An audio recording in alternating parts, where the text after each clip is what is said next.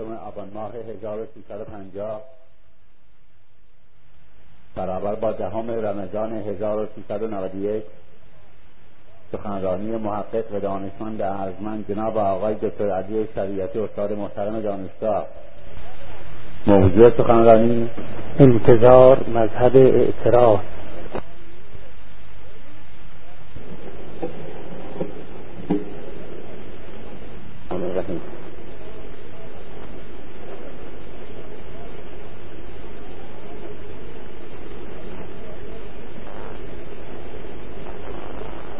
موضوع بحث امسر من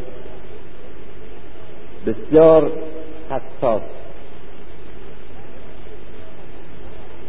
بسیار حساس. و این را عرض کنم برای اینکه خواهش کرده باشم که با کمال دقت بیش از اون که معمولا به سخن یک گوینده دقت می شود بشنوید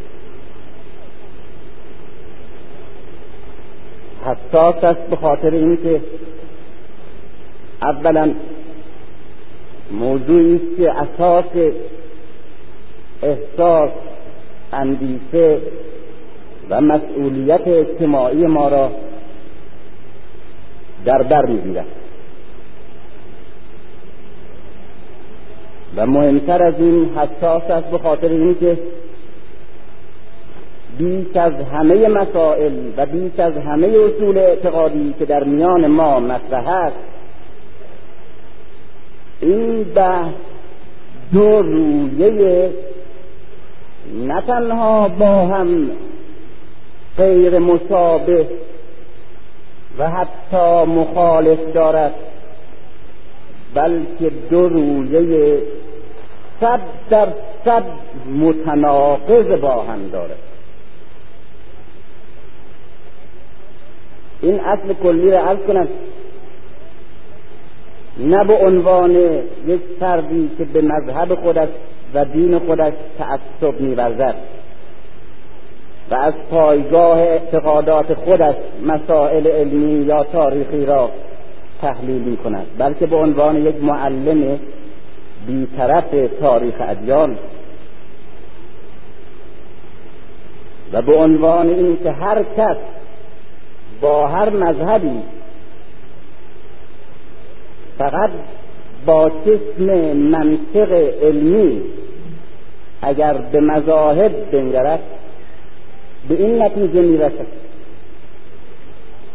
که هیچ مذهبی در تاریخ بشر به اندازه اسلام میان واقعیت موجودش و حقیقت نخستینش فاصله پیدا نکرده. در مذاهب دیگه می شود اصطلاح انحراف را به کار برد. در مذاهب دیگه میشه گفت که بسیاری عناصر دخیل درش وجود داره و بسیاری از عناصر اساسی فراموش شده. اما در اسلام این تعبیر تعبیر دقیقی نیست. و تعبیر دقیق از پیشبینی حضرت امیر که لبس الاسلام لبس فر مقلوبه اسلام پوستینش را تپه تنک کرده تنک می کند پوستین برای این به خاطر اسلام برای بیان اون که بر اسلام میگذرد به کار رفته و نه لباس دیگه. در مظاهر دیگه میشه گفت که مظاهر دیگر بعد از دوره نبوت پیغمبرشون لباسشون به جامشون به وارونه تنشون کرده. اما در اسلام به جای کت به جای قبا و عبا و ردا پوستین به کار رفته به خاطر اینکه پوستین تنها جامعه است که میان روی است و میان است. اختلاف میان نهایت زیبایی و نهایت زشتی. رویت حکمها به زیبایی به خود می‌گیره و آستر دلهار از زشتی میرماند. و در اسلام از میان مذاهب گوناگون یعنی تلقی گوناگونی که از مذهب اسلام شده است تشیع باز بیش از همه فرقه های دیگه اسلامی و برداشت ها و بینش های اسلامی میان اون که بود و اون که هست اختلاف در حد دو سر متضاد. و از میان همه به صورتی که تشیع نخستین و همچنین تشیع تاریخ اسلام پیش از این که چهار قرن اخیر جبهه مترقی اسلام بوده هم از نظر برداشت فکری و عقلی از اسلام و هم جبهه مترقی بوده و مترقی ترین جبهه بوده. از نظر مبارزه اجتماعی و نقش اجتماعی و رسالت تاریخی که بر عهده این فکر و این گروه بوده. و برعکس امروز در میان همه فرقه های بزرگ اسلامی میان اون که بود و هست درست دو طرف نقیزه و از میان همه عقاید شیعی و اصولی که مذهب تشیع را تبلور می‌دهد اصل انتظار و اعتقاد به آخر الزمان و قیبت و امام زمان که در یک کلمه می‌توان گفت اصل انتظار باز بیش از همه عقاید دیگه شیعی میان اون که بوده است و حقیقت این فکره و اون که هست اختلاف و تضاد و تناقض.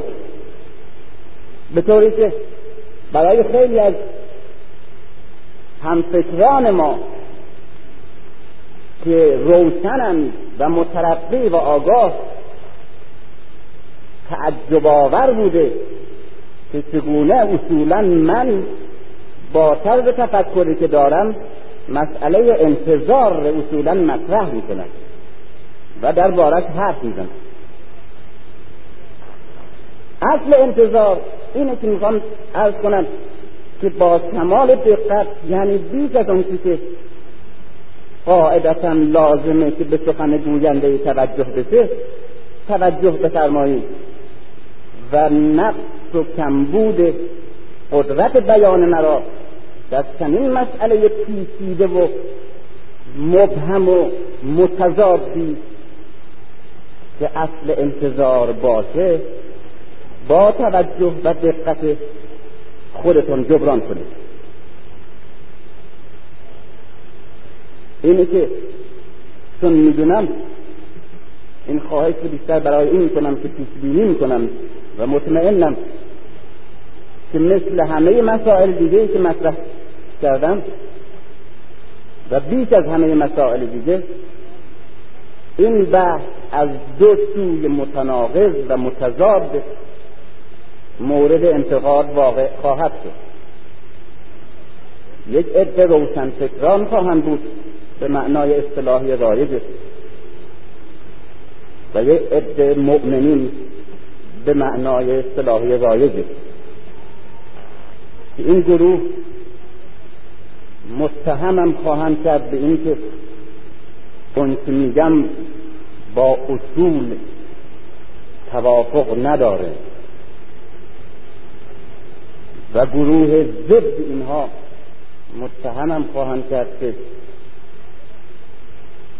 در چنین اصلی و در چنین زمانی با اصطلاحات تازه باز همون مفاهیم کهنه را می‌خواد مطرح کنه و باز از هان از گرایش به آینده و از احساس مسئولیت های عینی که در پیششون هست قاتل نگه داره و باز نگهبان و توجیه کننده خرافه.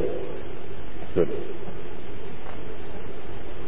اینه که شما که نه از اون گروه هستیم و نه از اون گروه و تنها کسانی هستیم که مخاطب من تمنا می‌کنم که با این توجه دقت بفرمایید.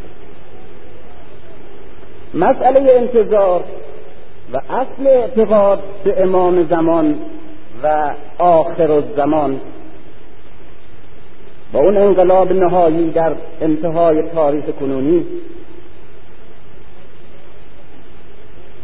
در تلقی ها و قالب های اعتقادی و ذهنی مختلف مختلف برداشت میشه و قضاوت. غیر مذهبی های تحصیل کرده غیر مذهبی های تحصیل کرده. اصولا به طور یک نواخت معتقدند که این اعتقاد به امام زمان و انتظار هم از نظر علمی مخالف واقعیت و حقیقت است. غیر منطقی و غیر معقول است غیر علمی و هم از نظر اجتماعی و مسلحت زندگی اجتماعی یک فکر منحط و انحطاط آور. غیر علمی به خاطر اینکه مردمی در این قرن که فیزیک بیولوژی فیزیولوژی تا این حد ترقی کرده و انسان رو می‌شناسه و حیات رو می‌شناسه معتقدن به این که یک فرد می‌تواند به طور نامحدود زندگی معمولی داشته باشه در تن در اندام بیولوژیک معمول. و این عمر هزار سال دو هزار سال سه هزار سال و چند هزار سال می‌تونه ادامه پیدا کنه. این برخلاف بیولوژی برخلاف فیزیولوژی برخلاف حیات. بنابراین غیر علمی و اعتقاد به یک بحث محال و یک واقعی یک موضوع محال علمی. و از نظر اجتماعی هم باز یک اصل ضد اجتماعی و ضد ترقی و ضد مسئولیت انسانی. برای که گروهی معتقدند که اصلاح اجتماع و آزادی انسان و نابود شدن ستم و تبعیض و فساد در دست انسان ها نیست در دست من و تو و او نیست. در یک دست قیدی که باید در آینده نه به اراده انسان ها بلکه به اراده قیدی بیاد و او سامان بشریت را و از سرنوشت بشریت را از پلیدی و انحطاط نجات ببخشد بنابراین اعتقاد به یک منجی غیبی که اصولا رسالت غیبی ظهور غیبی عمر غیبی و هیچ مسئولیت ما اراده ما در کار او اثری ندارد خود به خود این نتیجه را به دست میاره که ما در تعیین سرنوشت خودمان جامعهمون بشریتمان هیچ فهمی نداریم. و هیچ امکانی برای ما نیست که بدون ظهور او و بدون رهبری او و در غیبت او بتوانیم عدالت را در جامعهمون و یا در زمین مستقر کنیم این مسئولیت انسان را سلب می کند زیرا اراده انسان را نفی کرده است. وقتی معتقدیم که ظلم و جور همچنان ادامه خواهد یا و گسترش خواهد یا و اسارت و ذلت مردم و فساد اخلاق و روابط ضد انسانی همچنان تکامل پیدا می‌کنه در مسیر خودش و هیچ کس در برابرش نمی‌تونه بیسته و یک عامل غیبی را باید منتظر بود تا او بیاید و کاری بکند. معنی اینه که تو کاری نمی‌توانی کرد. و هیچ کسی دیگر نمی‌تواند کار کرد و در نجات آدمی در غیبت او کوچکترین قدمی نمی‌تواند برداشت. این اصل در اروپا به وسیله نویسندگان این گروه به شدت مطرح شده و بسیاری از ها و داستانها در این باره هست داستانهای بسیار فکاهی که فلانی و حتی مستحجن یک کسی گناه می‌کرد و فساد و هر روز بیشتر بعد خیشاوندش که ازش پرسید و بهش اعتراض کرد گفت مگر چون منتظر نیستی؟ و نمی‌خواهی که ظهور مسیح و منجی هر زودتر تحقق پیدا کنه. و مگر نمیگی وقتی اون ظهور تحقق پیدا خواهد کرد که فساد عمومیت پیدا کنه؟ من در این راه به اندازه خودم یک قدمی برداشتم و به انتظار تو کمک کردم و یک وسیله بزرگ به دست مردم میده تا ظلم را توضیح کنند و تا فساد و عمومیت فساد را طبیعی بدانند و تا سلب مسئولیت خودشون ره و این که در هیچ کار خیری نه در اصلاح جامعه نه در آگاهی بیشتر مردم نه در جاری دادن به نیروی عدالت و آزادی و نه در مبارزه با ظلم و زور و فساد. کوچکترین قدمی بر نمیدارند کوچکترین قلمی نمی‌زنند و کوچکترین کلمه ای نمی‌گویند برای اینها بزرگترین وسیله توجیهه و فرار از بار مسئولیت های اجتماعی. بنابراین تحصیل کرده غیر مذهبی. این بحث هم غیر علمی می‌بینه و هم غیر اجتماعی.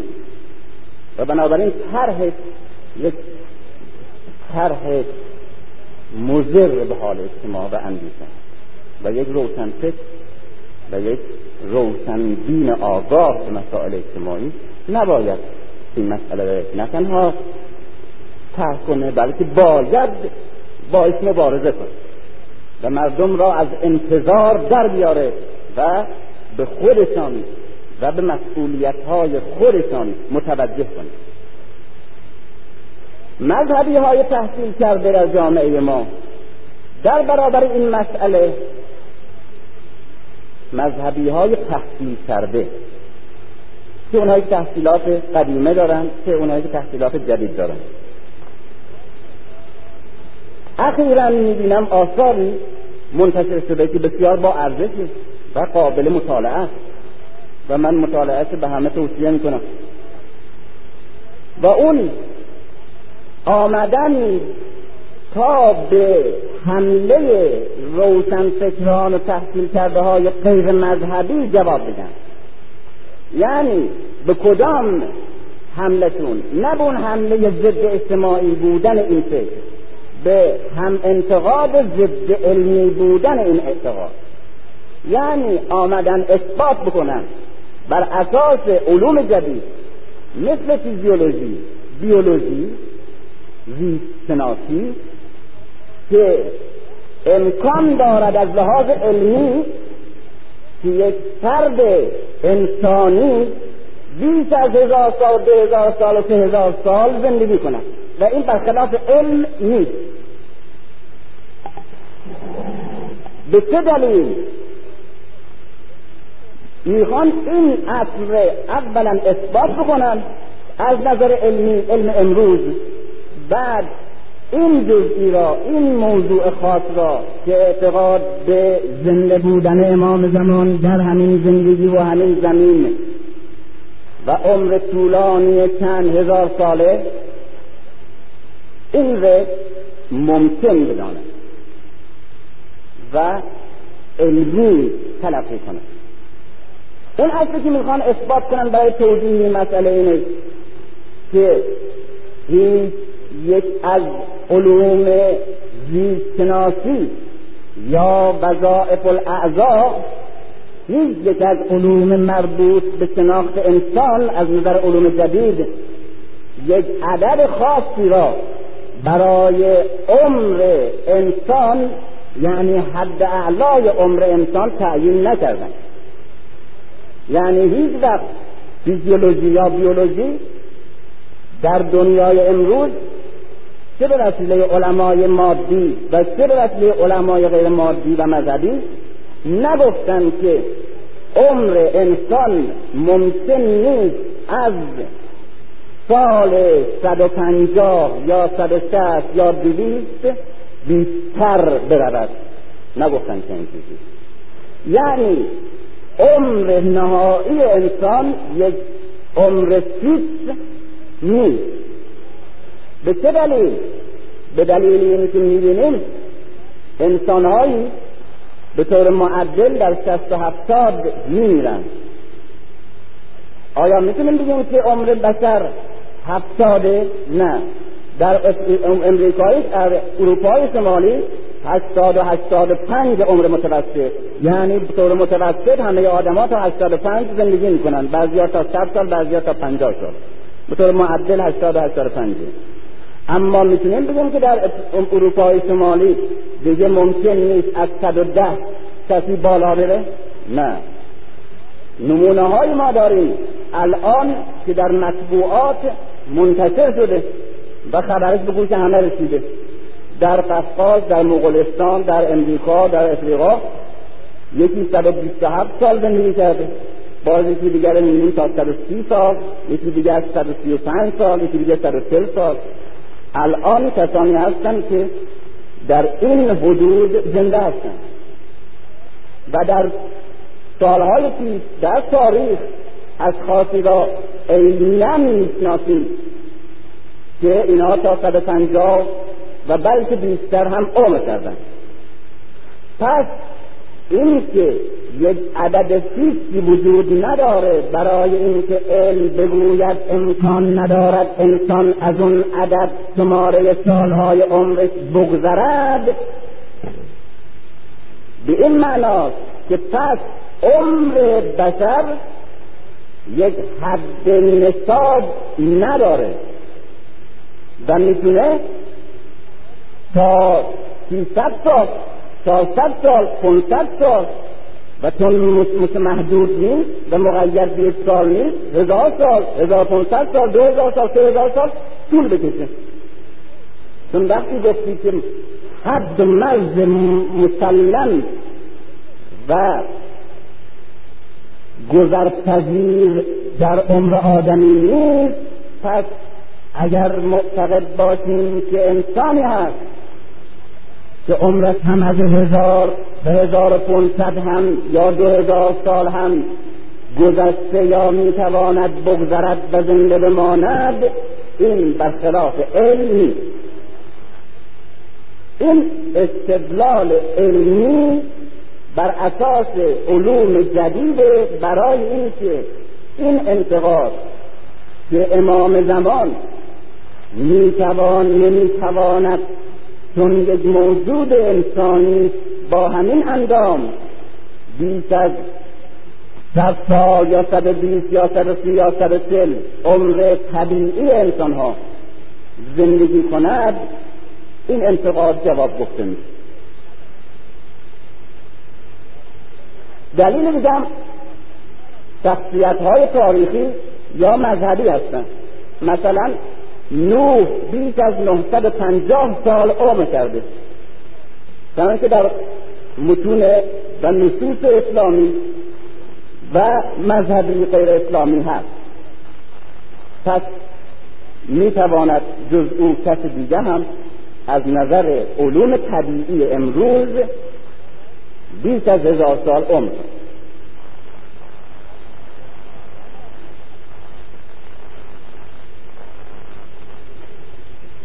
اما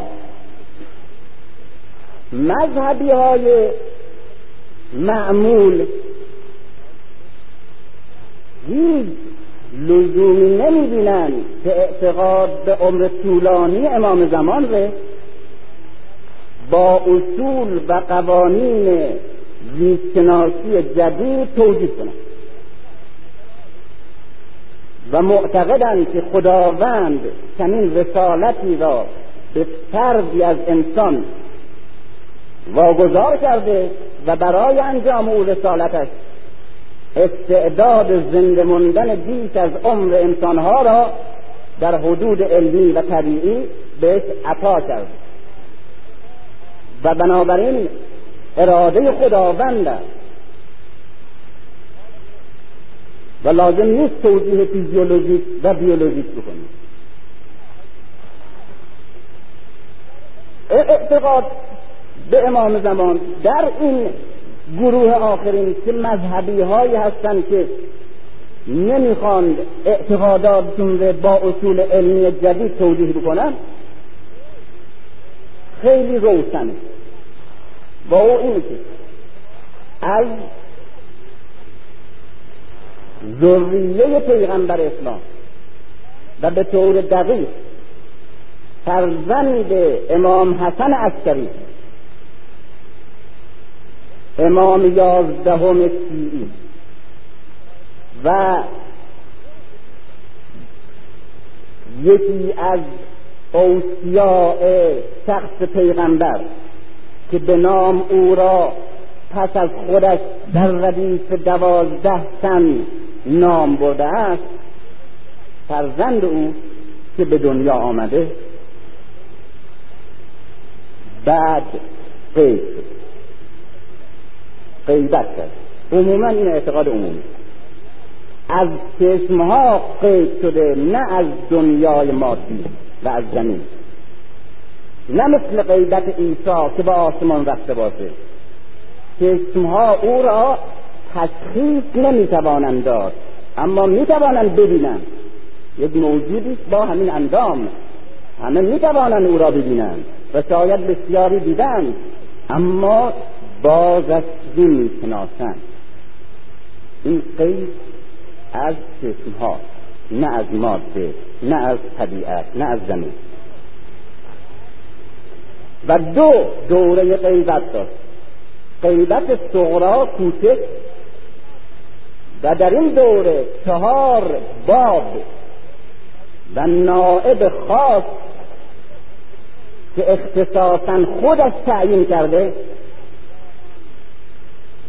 این چهار این فرد منتخب خود امام واسطه میان او و پیروانش بودند ایان بعد از این چهار تن دوره غیبت خاص تمام میشه و غیبت کبرا یا غیبت بزرگ فرا می‌رسه که اکنون در این دوره هستیم. در این دوره غیبت کبرا دیگه اون چهار تن یا چهار تن و یا چند تن دیگری که خود امام تعیین کرده باشه و اعلام کرده باشه وجود ندارند پس مردم با امامشون رهبرشون که زنده و حاضر است اما از چشمها قایبه و نمیشه باش تماس گرفت چگونه می‌توانند تماس گرفت؟ به وسیله نواب یا منتخبین و نمایندگان عام و عمومی. در برابر اون نواب خاص. این نواب عام کی انتخاب می‌کنه؟ برخلاف اون چهار تن که نواب خواستن امام انتخاب نمی‌کنه. پیروان امام خودشان انتخاب می‌کنن. چگونه انتخاب می‌کنن؟ با شرایطی و ضوابطی که خود امام تعیین کرده که در هر دوره شما پرهیزگارترین و دانشمندترین افرادی را که در میان شما هستند و به مذهب ما بیش از همه آسمان و از نظر پاکی و درست کرداری بیش از همه استوارند اونها را شما برگزینید به عنوان نائب من و از او سخن ما را بشنوید. و از او تقلید کنید و رهبری او را به عنوان جانشین و یا قائم مقام رهبری دموکراسی دموکراتیک برای رهبر. اما یک دموکراسی آزاد نیست. این انتخاب شونده به وسیله مردم انتخاب می شود اما در برابر امام مسئول است. برخلاف دموکراسی که به وسیله مردم منتخب انتخاب میشه و در برابر خود مردم هم که انتخاب کنندگان و موکلین او هستند مسئول است. این است که مردم نائب عام را خودشان با آراء و تشخیص خودشان بر اساس این حدود و ضوابط انتخاب می‌کنند و رهبری او را میپذیرند و او را جانشین امام تلقی کنند و امام در برابر و این جانشین امام در برابر امام و مکتب مسئول است. به این معنا مسئول است که او برخلاف نماینده که با نظام دموکراتیک انتخاب شده مسئول نیست که ایده ها و ایدئال ها و نیازها و خواستهای مردمی را که او را انتخاب کردن برآورد برآورده کنه بلکه مسئول است که مردم را بر اساس خاص امام و بر اساس قانون و مکتبی که امام رهبر و هدایت کننده پیروان اون مکتب هستند. هدایت کنه و مردم رو بر اساس اون مکتب پرورش بده تغییر بده. البته این انتخاب هم یک انتخاب مقیدیه به این معنا نیست که همه مردم بیان رأی بیارن رأی بگیرن و هر کس که شماره آرای بود اون جانشین بشه و اون در مسند امامت امام به نیابت از امام قرار بگیره. بلکه معمولا چون این فرد یک در این حال یک شخصیت رهبر اجتماعی در این حال یک شخصیت علمی بنابراین توده ناآشنا با علم شایستگی انتخاب او را خود به خود نداره به دلیل عقل و به دلیل به اعتراف خودش. خود به خود کسانی که آگاهی با علم دارند و می‌دونن که عالم ترین و متخصص ترین فرد و آشناترین کس به این مکتب کی هست؟ یعنی عالم شناسان. اونها هستن که انتخاب می‌کنن و مردم هم که خود به خود با فضلا و روحانیون و علمای مذهب خودشون تماس دارند و از اینها پیروی می‌کنند رای اینها رو برای انتخاب نائب امام قبول می‌کنند. و اون یک انتخابات طبیعی همون همونطور که در باره مثلا متخصصین دیگه همین کار می‌کنیم. مثلا من بیماری قلب دارم ولی خودم هیچ گونه آگاهی طبی ندارم نمیرم خودم متخصص و بزرگترین متخصص قلب رو انتخاب کنم.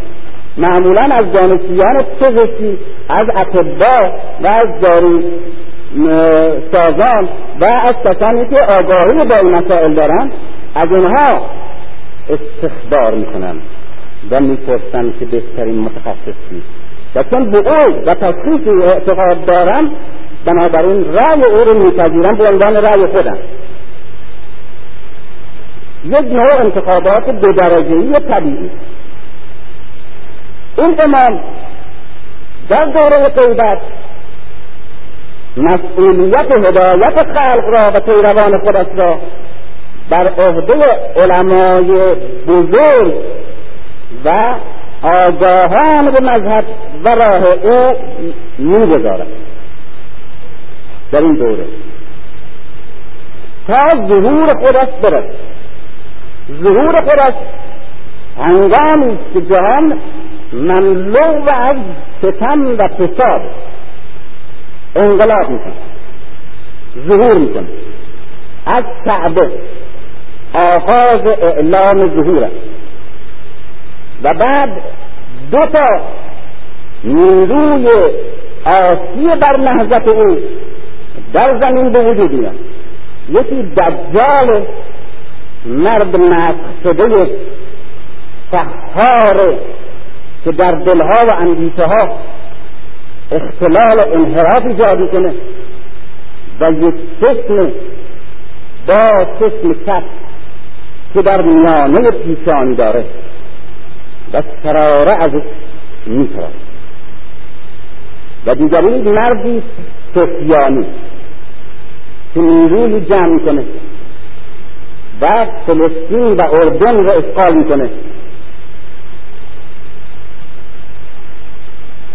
و از اینجا در برابر این نهضت مقاومتش را آغاز می‌کنه. ولی نیروی او میان مکه و مدینه نابود میشه. و امام بعد از اعلام ظهور و نهضت خودش در کعبه میاد با سیصد و سیزده تن که نخستین دروندگان و هنگامان او هستند به کوفه. و کوفه را مرکز قدرت خودش قرار میده. و در پشت کوفه به قدری از علما می‌کشد که جویهای خون روانه از خون اونها. و مبارزه را با شمشیر و جهاد و کشتار آغاز می‌کنه و بعد حکومت عدل را استقرار میده در سطح جهانی. و از همه ستمکاران تاریخ انتقام می‌گیره. و شکست کربلا را جبران می‌کنه. و بعد تمام رهبران پیشوایان به حق را از جمله انبیا و ائمه شیعی که نتوانستند هدف خودشون را تحقق ببخشند و پایمال و شکست خورده زور و زور شدند اینها برمیگردند و حکومت خودشون را اون چنان که می‌خواستند و نشد تحقق میبخشند. و بعد نظام عدالت به جای زور و تقوا به جای فساد و برادری به جای نفاق و خصومت. چنان در دنیا مستقر و استوار میشه که گرگ و میز از یک آب خور آب می‌خورن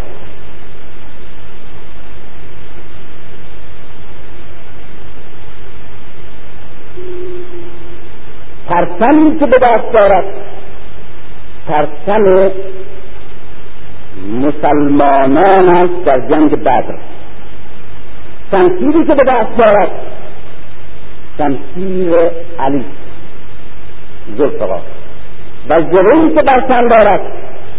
زره رسول خدا پیغمبر. و پایتخت قدرتش کوفه و آغاز ظهورش کعبه. این خصوصیات. و بعد از استقرار حکومت جهانی عدل کشته میشه.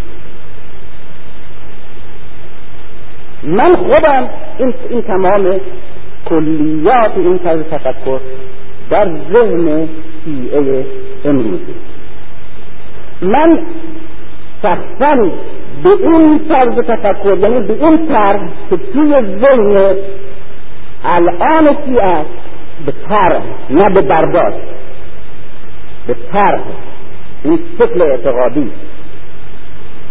بیش از طرحی که توی ذهن تحصیل کرده های روشن فکر مذهبی که میکوشند تا اصل امام زمان را با اصول بیولوژی و فیزیک و شیمی فیزیولوژی اثبات بکنند معتقدند.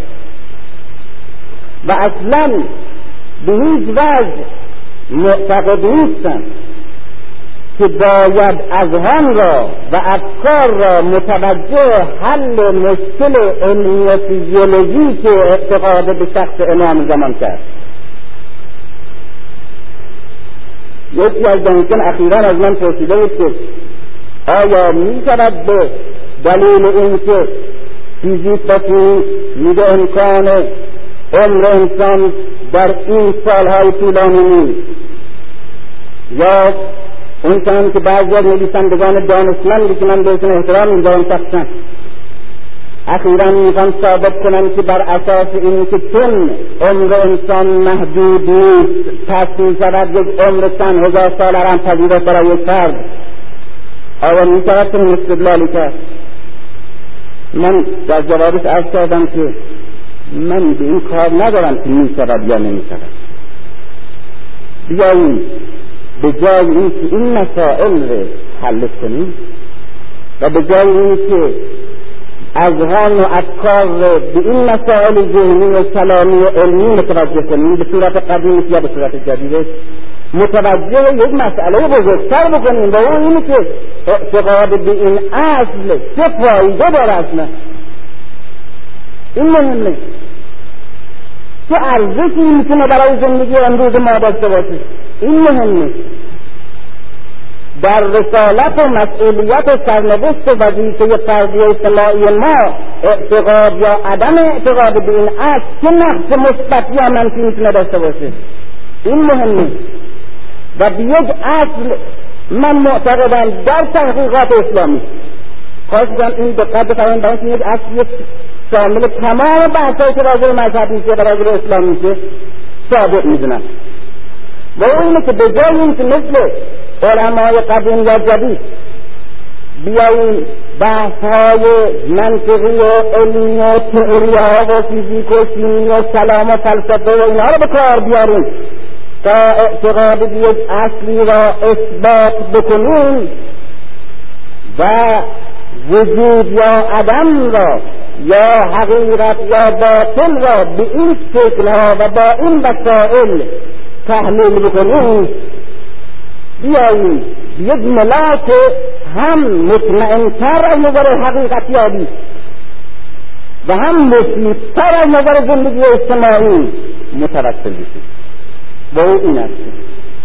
اگر دیدیم که این طرز تفکر استنباطی که بحث در استنباط ها از یک حقایق اسلامی از مسائل اسلامی. نه خود مسائل اسلامی. ما که همه مسلمانین به این معتقدیم که آدم و بهشت و نبوت و وحی و اعتقاد به امانت اینها اصول اعتقادی همه ماست در طور مشترک. اختلافمون سر اینه که چگونه می‌فهمیم مسئله رو. تو جوری برداشت می‌کنی من یک جور دیگه برداشت می‌کنم. و سومی جور سوم بحث سر اینه که آیا اون برداشت من و نوع تلقی من از این مسئله اسلامی درسته یا اونجوری که تو می‌فهمی یا اونجوری که دیگری می‌فهمه یا اصلا هیچ کدوم دیگری ساره نیست. بحث سر اینه. به چه ملاک بفهمیم که کدام درسته و چه ملاک این هم استدلال فیزیک و فیزیولوژی می‌کنه اونجوری استدلال کلامی می‌کنه استدلال عقلی می‌کنه. به چه دلیل؟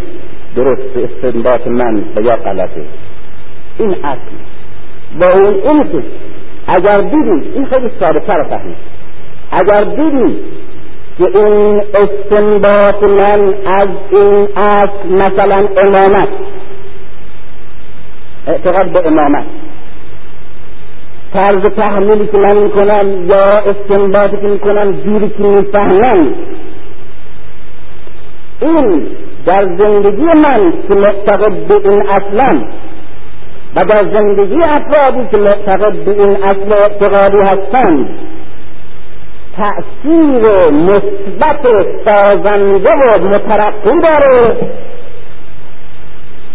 پس استنباط من از این اصل درست. حقیقت. اگر دیدید استنباطی که من از این اصل می‌کنم پنجاه تا تئوری علمی دارم. از قول علمای ناس علمای غرب علمای جامعه شناسان دانان همه.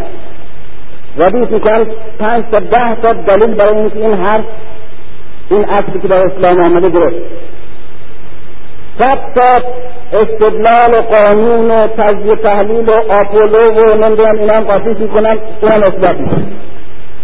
مترقی بعد اثبات شد. همه اونا هم که ردش کردن به دلیل علمی یا اونا اونا رو رد کردن. خب حالا پس به این نتیجه رسیدیم. این معنی امامت مثلا. یا این معنی این آیت. این معنی این داستان در قرآن. مقصود اینه. بعد بپرسیم که خب حالا درست. اگر یک جامعه یک عدهای یک گروهی امامت رو با اون جوری که تو استدلال کردی اثبات کردی پذیرفتن و معتقد شدن. چه سرنوشتی چه تغییری در سرنوشتشون داره. چه اثری در وظیفهشون داره. چه فرقی می‌کنه سرنوشت کسانی که به اصل معتقدن با سرنوشت کسانی که اینجوری نمی‌فهمن؟ اصلا بیا. به این نتیجه می‌رسیم که من به امامت معتقدم. یک کسی دیگه ما به امامت معتقدیم. عدهای دیگه هستن ملت دیگه هستن اصلا به امامت معتقد نیستن. بعد می‌بینیم که بعد زندگی ما به اونا زیادم فرق نمی‌کنیم حتی اونا از ما بهترن. در دو چیز باید کنیم دیگه از لحاظ منطقی. یکی این که پس این اصل اعتقاد به امامت یک اصل درست نیست. نجات نمیده عزت نمیده مسئولیت نمیده آگاهی نمیده ارزش انسانی نمیده. انحطاط میاره. بدلی که انحطاط پیدا کرده کسانی که و ملتی که دین اصل معتقد. دیگه که نمی‌تونیم بگیم. برای اینکه هممون معتقد دین اصلی. پس نمونه دومی. به اون اینه که جوری که ما این اصل را می‌فهمیم پس غلطه. نمیشه اصل امامت یک اصل حقی باشه و ما هم به این حقیقت آگاه شده باشیم. اون که واقعا هست.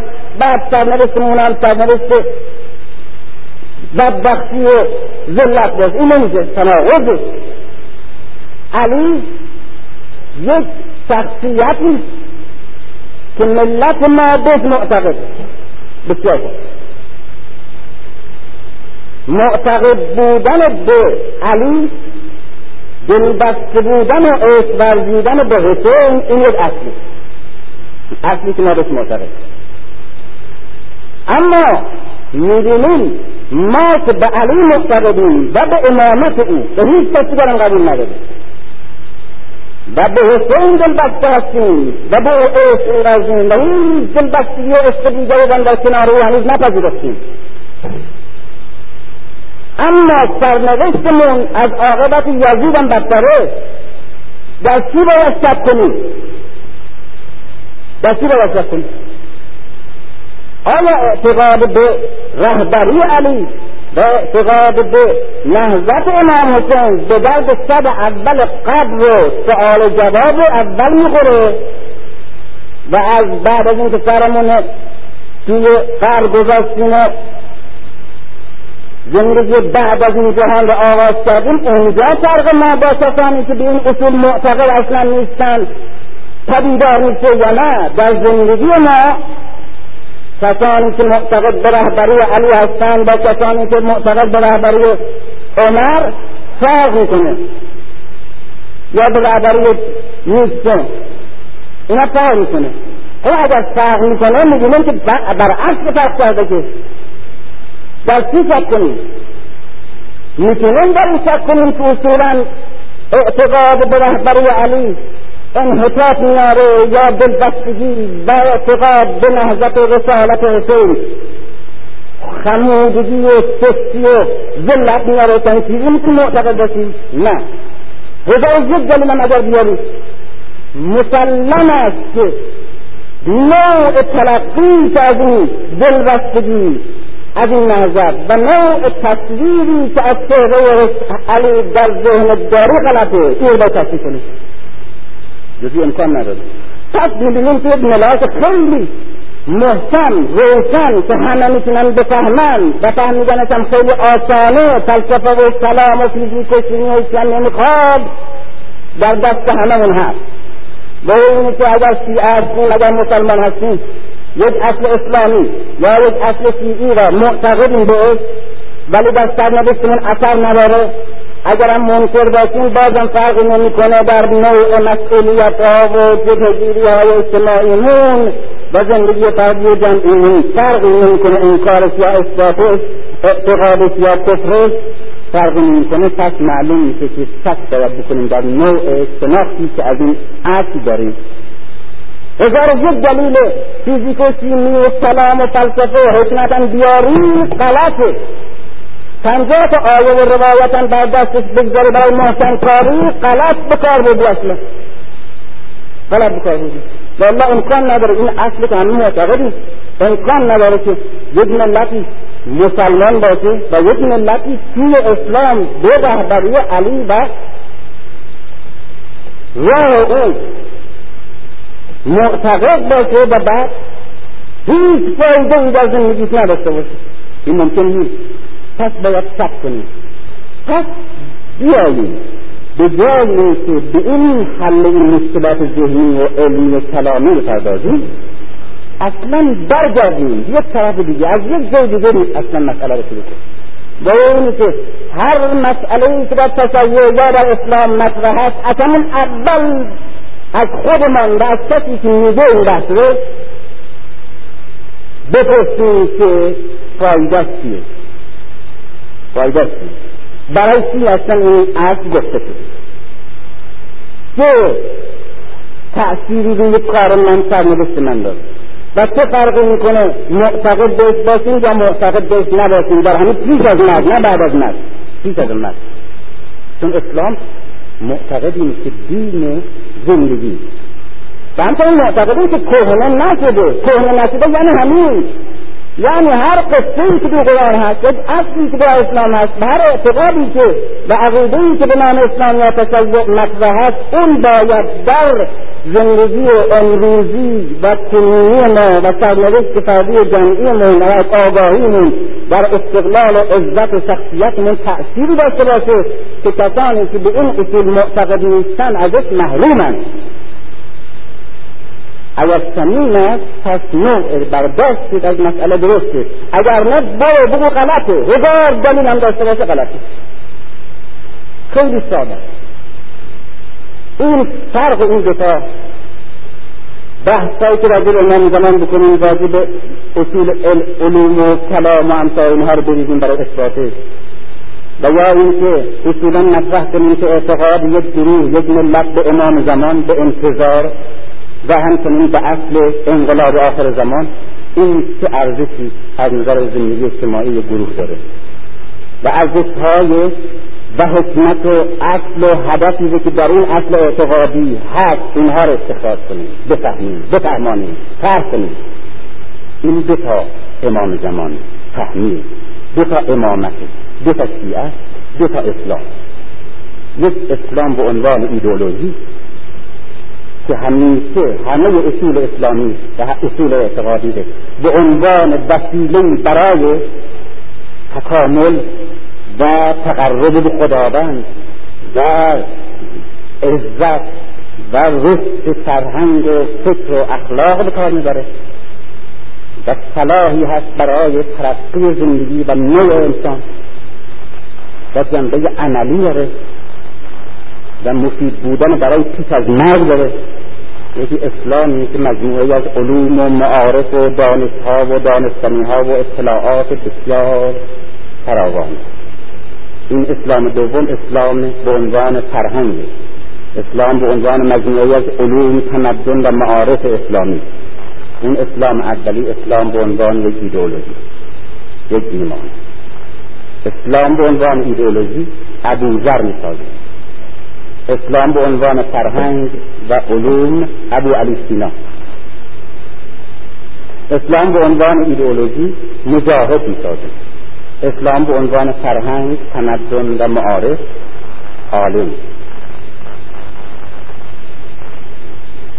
امام زمان رو بیاییم از این وجه بررسی کنیم. اساسا از این وجه بگیم من که از این وجه بررسی می‌کنم بیشتر به خاطر اینه که اصولا یک تذکر آن پرانتزم بدم و اینه که تمام مسائلی که من بررسی می‌کنم یا تحصیل کنم نه به عنوان این که همه ابعادش رو من اینجا مطرح کردم. هرگز جامعه معقول و منقول من نیستم. من در یک رشته فقط یک چیزی بلدم و در همون رشته و از همون وجه فقط مسئله رو مطرح کنم وجوه دیگه مسئله برای متخصصین و کسانی که در این رشته ها و در این وجوه کار کردن و آگاهی دارن. اونها باید پس کنن. اینه که همه مسائلی که من مطرح کنم باز هم عرض بکنم که از فقط وجه اجتماعی و وجه جامعه شناسی. و اون بعد اولا از انتظار اصل انتظار. به معنای اصل انتظار به معنای کلی نه انتظار خاص نیست به معنای کلی دوی انتظار منفی انتظار مثبت. و انتظار منفی و انتظار مثبت دو تا انتظار ضد دیگر یکی بزرگترین عامل انحطاطه. و یکی بزرگترین عامل حرکت و ارتقاء یکی پیش رونده و آینده گرایی یکی تن دادن به ذلت وضع موجود حاله هر دوم انتظاره مشکل فهمیدن این دو مسئله هم و این بحث هم از همینجا ناشی.